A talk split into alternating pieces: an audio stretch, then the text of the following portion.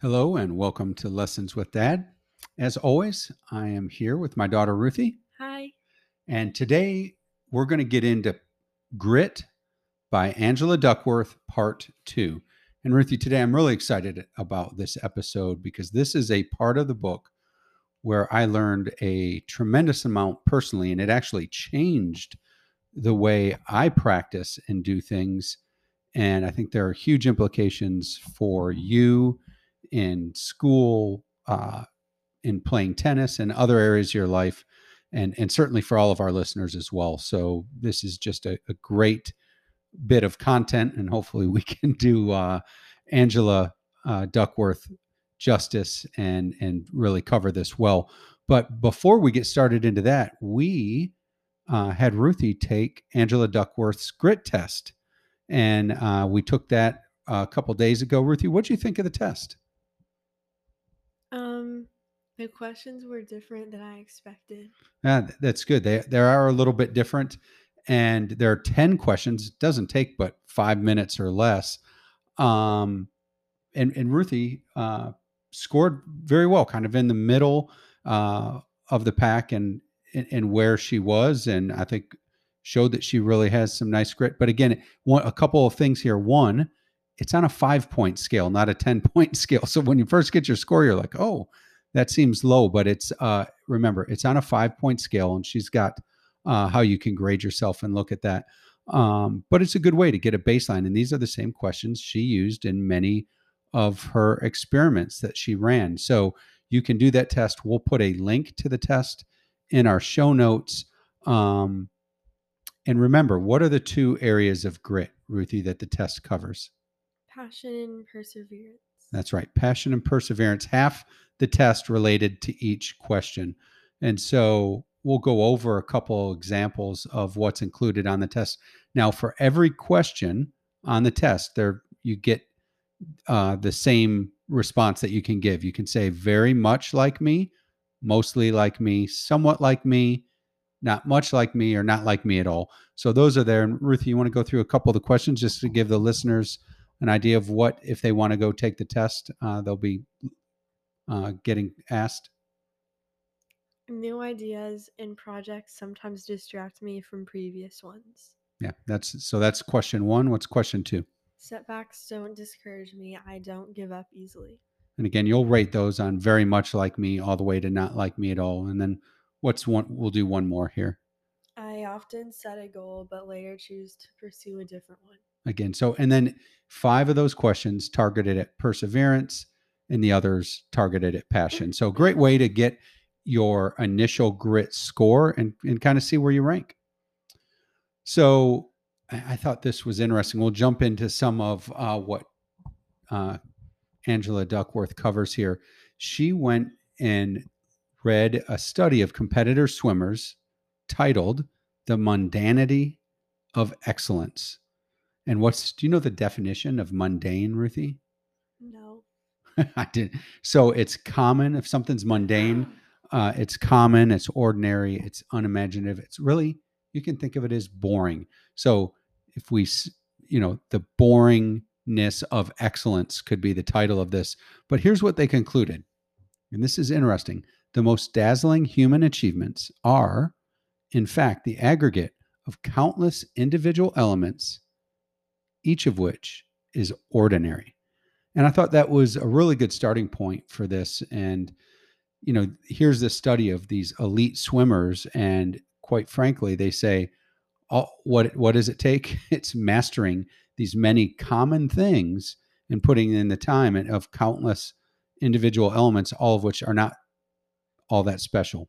So, and as you may remember, Ruthie, Angela had left teaching to become an academic and specifically a psychologist. And as part of her research, she needed to put together um, kind of how you would think of of achieving excellence. And so she pu- published her research and she unveiled a formula that helps explain how to, you know, reach the pinnacle of achievement. And she has an equation that she developed. And now I, I, she admits and says that it is a bit incomplete because it only focuses on the individual, not on the outside forces such as coaches or access to resource sources, but it's it's helpful for this framework. And let's let's go through this because I do think it's an important framework. So she says mm-hmm. that your talent or your really your initial starting point for the level of skill that you have is a starting point. When you apply skill to that, you multiply that times, or I'm sorry, you multiply, you apply effort to that. So wherever you're starting, and say you want to learn tennis, you apply effort to whatever skill you have at the beginning with effort and then you learn how, maybe how to hit a forehand or a backhand or a serve and what that gives you is skill so initial starting point times effort you achieve skill and then skill multiplied times effort again equals achievement so in this case effort not only counts twice but it's multiplied ta- initial talent times effort equals skill. Then skill times effort again allows you to have achievement. And so, Ruthie, what's 10 plus 10? 20. so that's additive, right? But skill isn't additive, it's multiplicative and it's multiplied twice. So it's 10 times 20, 10 times 10 again. 100. Yeah. So 20 uh, additive is very different than 100. So this multiplicative fact uh, effect of effort is huge. So that how is how it is with effort. You gain uh, skill with effort, and then your skill is multiplied with additional effort. So effort really matters. It counts twice. Uh, so not, and, and I think one of the key points here is that not all effort is the same. And we'll learn, we're going to learn this. This is a big part of today's lesson and where I learned a tremendous amount that not all effort is equal. And she's identified a specific, specific type of practice uh, that leads to remarkable results. So we'll go through a couple quotes because these are, are really interesting that focus on exactly her point on how powerful effort is to re, uh, to achievement. And so, uh, when asked to explain his, uh, well, she did a, has a couple quotes here from actor Will Smith. And he once commented, I've never really viewed myself as particularly talented. Where I excel is ridiculous, sickening work ethic. Right? That exactly applies to what Angela Duckworth's, you know, equation is. Gain a skill, multiply more effort times that skill, and it's going to turn into achievement. And then asked to explain Will Smith's ascendancy to the entertainment elite, here's what he said. The only thing that I see that is distinctly different about me is that I'm not afraid to die on a treadmill. I will not be outworked, period. You might have more talent than me. You might be smarter than me. You might be sexier than me. You might be all of those things. You got it on me in nine categories. But if we get on the treadmill together, there's two things you're getting off first, or I'm going to die. It's that simple. And I think that's it's it's a funny comment, but it's the truth. He uh, is going to outwork anyone he's up against. And I think it's really paid off for him in his career. It certainly paid off for me, Ruthie. And so it just a, a great way to highlight the benefit in the gain that you get just out of pure effort. And Angela highlights that struggling early on at something you enjoy may be a blessing. So, parents and kids, this is something you want to think about. If there's something you enjoy, maybe it's playing tennis, maybe it's dance, maybe it's uh, playing the guitar, or whatever it might be. If you struggle early on, it may actually help you. And here's why. It says by having to discover the capacity to do something over and over again, basically to struggle, to have patience in learning that something can be mastered, but not overnight, can be pro- a profound insight that, that it just doesn't come to those who pick things up quickly. So by the fact that you can realize with with effort, you've shown yourself that you can master the guitar or the piano or pottery or painting, right? Something you didn't think you could do and maybe it takes you more effort than others. That is going to teach you a lesson that people that master it early on or have great success early on don't get so once you obtain skill, it's effort once again that will let, allow you to get to the next level. Talent you have naturally, but skill, and this is a, a great point, skill is only developed by hours and hours and hours of beating on your craft. But skill doesn't equal achievement. With effort, skill becomes productive. And so just really important, but but she highlights skill or grit is a lot more than just working hard. Working hard is great. We're going to go over it uh, today. That's all what today is about.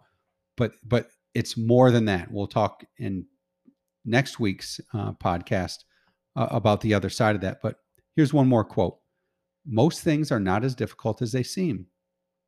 Focusing each day, giving one topic your full attention for an extended period of time is even harder than it seems. Over the long timeline, the bottleneck is usually attention, not ability. I think that's a great way as we get into this next section about how she recommends to practice that it's not even if if you're putting effort in, it's that full attention and that focus over an extended period of time that really is the bottleneck, not your effort or not your effort necessarily effort, but not not even your ability. So, a couple great quotes here by Woody Allen, uh, one of the most famous directors. Ruth, Ruthie might be a little bit before your time, but he he was asked about advice for young artists, and he said, and these are people that maybe want to write a play or write a novel, and he Woody Allen directed plays, directed movies, wrote books. He said, My observation was that once a person actually completed a play or a novel, he or she was well on their way to getting it produced or published, as opposed to a vast majority of people who tell me their ambition is to write, but who strike out on the very first level and indeed never write the play or book. So I think that's interesting, Ruthie, as you look at that and say a lot of people just they they they dream about things, but they never actually put in the work to get it done. And here's a snappier formulation. This is a quote I use I probably say this weekly to someone at the office and in, in a little bit different way, but he says 80% of success in life is showing up. Ruthie, that is so true. I don't care what you want to do. If you're going to school, you're going to college, show up to class every day. Don't don't just expect to go through the notes afterwards or something else. For me, I use this all the time for salespeople because I feel that so many people in sales want to get the the sale, want to win the work, but they don't ever go see the customer. So much of sales, I say it all the time 80%, maybe even 90% of selling is just showing up at the customer, being there, getting in front of them, and going to see them. So that is a big part of what effort is just getting up and going in uh, to see people or be or participate in what you're trying to do. I think this is exactly what happened to me with this podcast, Ruthie. How did we talk about this a lot before getting started? Yes. Yeah, we did. We talked a lot. I had had the idea for a while, would tell people, and it really took a lot to get me off of center to go do something because I was intimidated by the thought of putting content uh, that would be out there for anyone. Didn't exactly know how to get started, but guess what? I just and Ruthie and I just needed to get started. We needed to start the podcast. We needed to show up and start the first episode and just start showing up every week after that to go put the work in and effort to make this podcast. And really glad I did, Ruthie, because I'm truly enjoying it with you. So here we go. We're going to jump into the type of practice that it takes to see real resu- results, Ruthie. So, you know, as we get your passion and interest, practice is a critical element. People who achieve excellence, Ruthie, they don't just spend more time practicing and playing they have what what is called deliberate practice. In deliberate practice, com- combined with the persistent desire, right, or with the passion to improve, continue looking forward and wanting to grow. It's deliberate practice is how experts acquire wor- world class skills. Um, and there's the 10,000 hour rule, the 10 years to become an expert. And the bottom line is you can practice 10,000 hours or for 10 years and never become an expert because experts practice differently. And, and a great example of this, Ruthie, is I've been running for, gosh, probably 15 years plus. And I run every weekend with my friends, friends, probably run three or four times a week. Haven't been lately because of some knee problems, but but other than that, I've run for 15 years, but I'm not getting faster. In fact, I think I'm getting slower. But but the point being, over that period, I've just been going, running three, four, sometimes five times a week. I can run the distance, I can do the half marathons, but I have, after 15 years, no one would look at me and go, You're an elite runner. Now, my goals weren't to get faster in that. But the point being, I run more to, you know, I run more to spend time with friends and stay healthy. But elite runners, when they run, and they may run no more than I do, but they have a goal for every run. They have a training plan. They have a coach to help them along along the way. It's a very different type of running and practice that they do. And so this really struck me, Ruthie, when I went through and read this. Now, I didn't want to become an elite runner, but there are other things I certainly want to get much, much better at.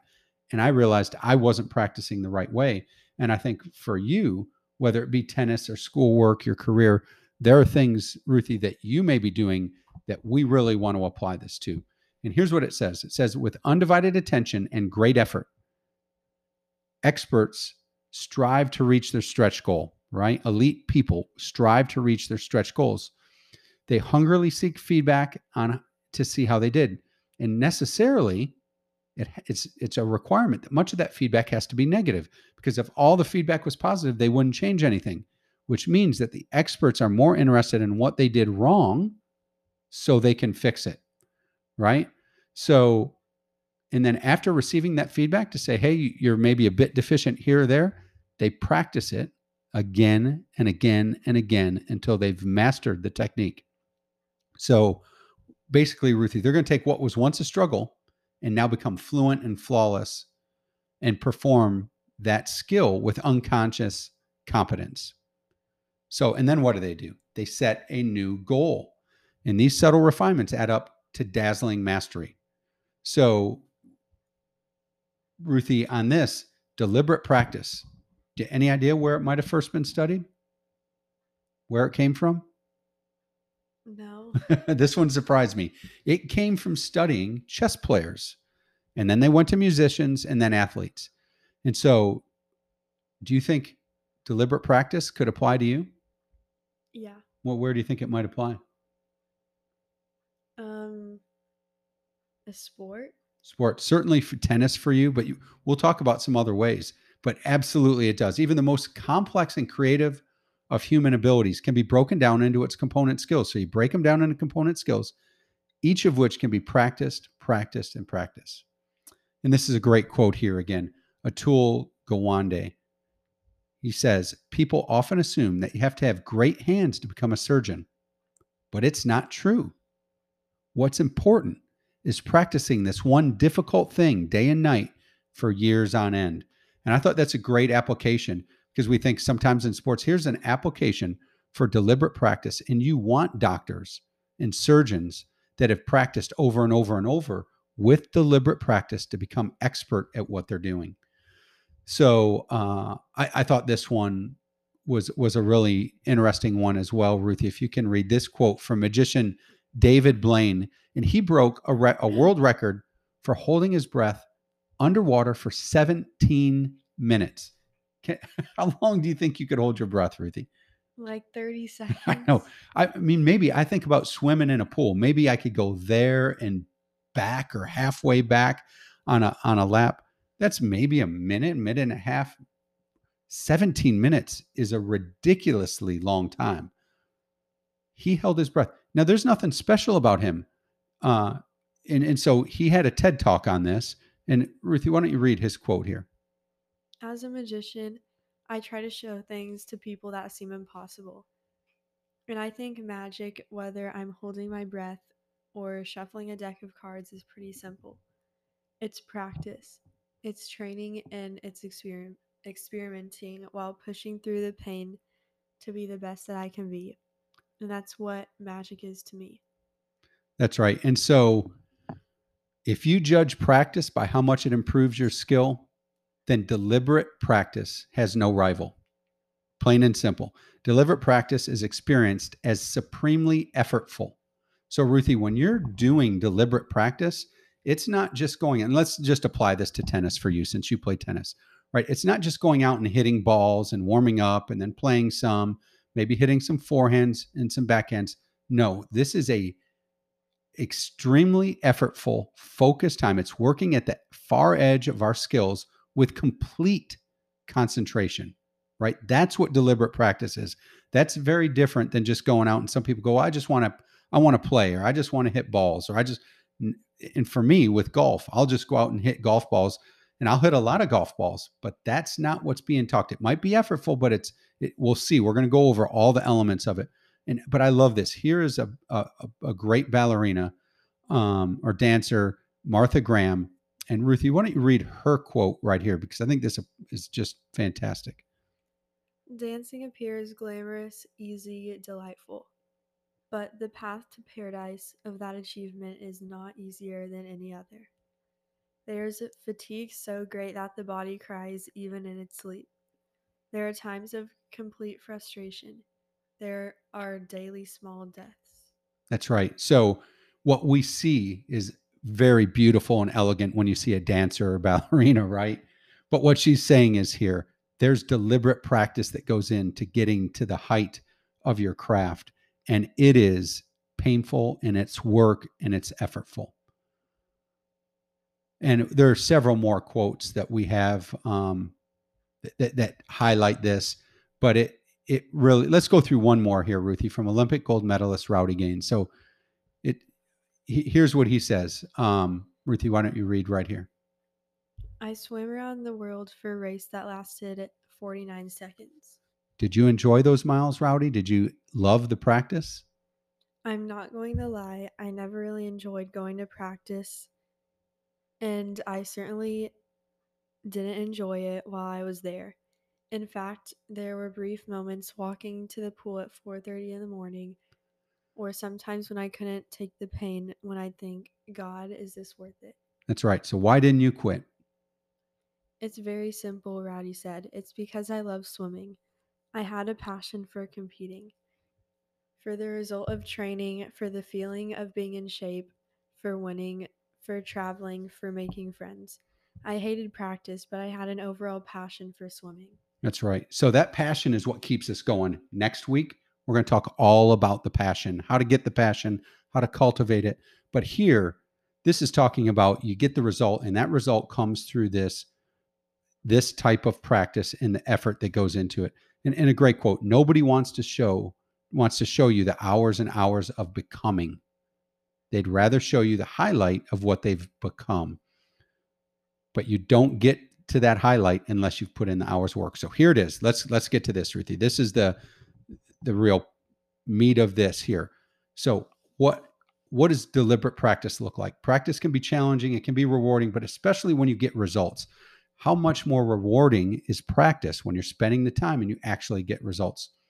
So how is deliberate practice done? So number 1, here's what she recommends. Get a coach, a mentor or a teacher. You need someone that can help you get the most out of deliberate practice. Having a coach or someone to do that can help you. So you've got a tennis coach, but then number two, it says know the science, right? And there are four elements of this.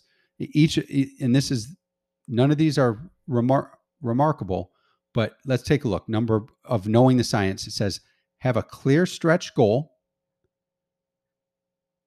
practice with full effort and concentration, get immediate and informative feedback. And I think that's really important, Ruthie. This is you don't go practice and wait a week to hear how you did. You want a coach that's there that can see what you're doing. go, no, we're working on this one skill. You need to do it. I have changed based on this. Now, when I hit golf balls, I take a video cam. If I don't have a coach there and I'm just going to go practice, I'm going to hit probably a quarter of the balls I used to hit. But every ball I hit, I'm going to use a video camera and then look after every three or four swings to see am I doing the things I want to do. So that immediate informative feedback and then repetition with reflection and reinforcement. So let me go over those on knowing the science. Have a clear stretch goal, full effort and concentration, immediate and informative feedback, and then repetition with reflection and reinforcement. And then third, she says, make practice a habit. This is going to be our next series on, on the book. Our next book is Atomic Habits by James Clear. Phenomenal book. But it, but right here it says one, have a coach, two, know the science, three, make practice a habit. And, and just having those routines so you don't have to think about it and you can get into it. then four, have the right mindset, the Carol Dweck, right? The, the growth mindset that deliberate practice can feel wonderful, but it's painful and effortful. And be aware that don't have the self awareness. It's not judgment. If you're making errors or having issues, that's the idea. You're working at the edge of your competency. So I think that's a great outline for what deliberate practice. And I think that's different than sometimes the way you practice tennis right now, isn't it? mm-hmm. It is. And and I want to work. Uh, we've got something we're going to work on with Ruthie that we talked about after her last match.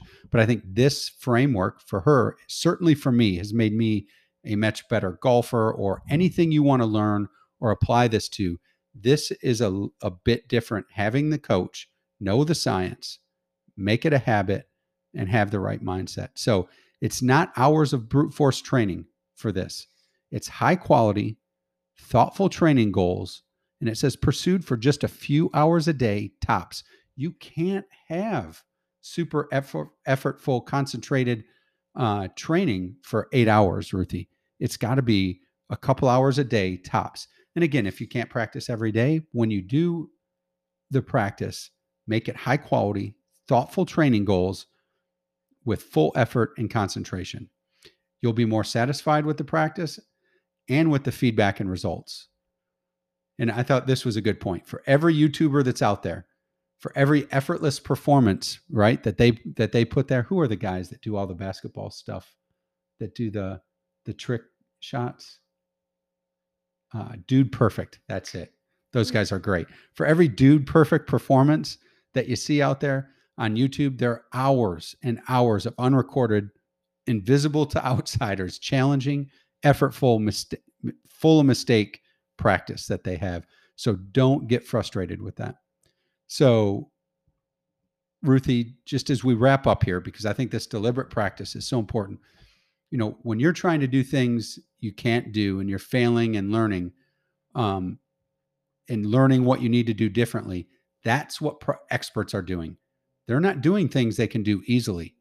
They're trying to do things they can't do yet. They're failing and they're learning along the way and they're learning how to do something differently. That's how experts practice. That's what we need to be doing.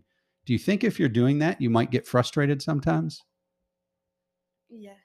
Yeah, it, it, it can be frustrating when you're trying to do something. Sh- should that frustration reflect on your capabilities or you as a person? No. No, that's what we learned in the growth mindset, right? It absolutely shouldn't. But it, it doesn't mean you won't get frustrated, that you won't leave a practice and be like, I don't know if I'm ever going to be able to do this. But you have to stick through it, have the coach, get the feedback. And it says, focus on your weaknesses and concentrate 100%. So, any thoughts or comments you have as we're wrapping up here today, Ruthie? Any thought, any ideas on how you want to implement this for, let's say, tennis? Um, probably like when I practice, I put like full effort in, like how I would do in a tournament, not just like messing around. Yep, that's right. It doesn't mean you can't mess around some, but have a time for it, for for having fun and a time for deliberate practice. So, look, let me just summarize today's entire thing in, in two quick sentences here. On the path to excellence, here's what we've learned: effort counts twice. Right? It's multiplicative and extremely important. And secondly, experts practice differently. Deliberate practice is is the way to achieve excellence and really focusing on that. So, thank you for joining today. We're excited about this series uh, on grit. Next week, we're going to cover passion, where it comes from, and how to get more passion. Really, a, a really cool topic, and I like the way that Angela handles this here. So, hope you have a great week, and thank you for joining.